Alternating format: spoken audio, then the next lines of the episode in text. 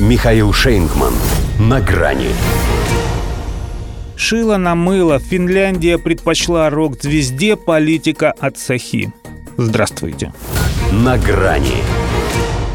Попрыгунья стрекоза финской власти по прозвищу «Рок-звезда» доскакалась до своей лебединой песни.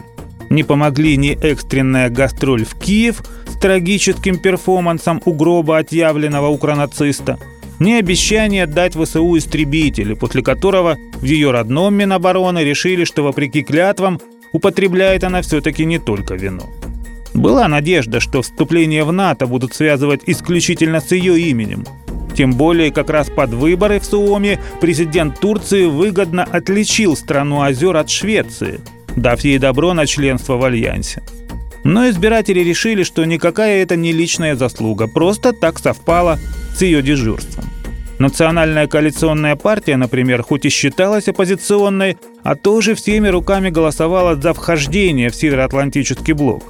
Только в отличие от оторвы Санны Марин, ее лидер Петери Орпо еще что-то в экономике понимает – по крайней мере, по ходу избирательной кампании говорил так, будто что-то понимает, а не заигрывает, обещая снижение подоходного налога для всех работающих.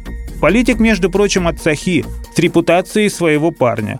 С 2007 года в парламенте был министром сельского хозяйства, главой МВД, с 2016 по 2019 управлял финансами. Иными словами, солидный послужной список. Поэтому он первый пусть и взял всего 21%. Зато Санна с ее социал-демократами хоть и уступила лишь один балл, но стала аж третьей, пропустив еще и ультраправых истинных финнов, которых считает нерукопожатными за их жесткий евроскептицизм и антимигрантскую нетерпимость. В общем, все у них там очень на тоненького.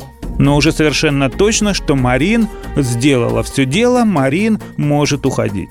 Горячую финскую штучку сменит горячий финский парень. Он, правда, не столь радикален, как те же истинные, но ему придется иметь с ними дело, если хочет конвертировать свою незначительную победу в премьерство. Несмотря на то, что для внешней политики это смена шила на мыло, в ней есть прагматизм, поскольку это только называется, что Финляндия вступает в блок НАТО.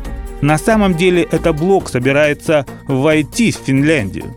Он, конечно, может исполнить это и без мыла, но в том и заключается задача Орпа, чтобы устроить все так, чтобы было безболезненно и не сказалось на репутации самой счастливой страны мира. Хотя он уже предупредил, что дефицит бюджета будет лечить сокращением государственных расходов. Но не на новую линию Маннергейма на границе с Россией и не на оборону, которая теперь потребует от них не менее тех самых 2% ВВП. Еще новый премьер планирует полностью отказаться от российского ископаемого топлива, так как собирается делать ставку на солнечную и ветряную энергетику. То есть он и в этом смысле та же Санна, только с профиль. Почувствуют ли финны разницу? Это их внутреннее дело. Но как по нам, так их возглавил какой-то хрен. В том плане, что редьки не слаще. До свидания. На грани с Михаилом Шейнгманом.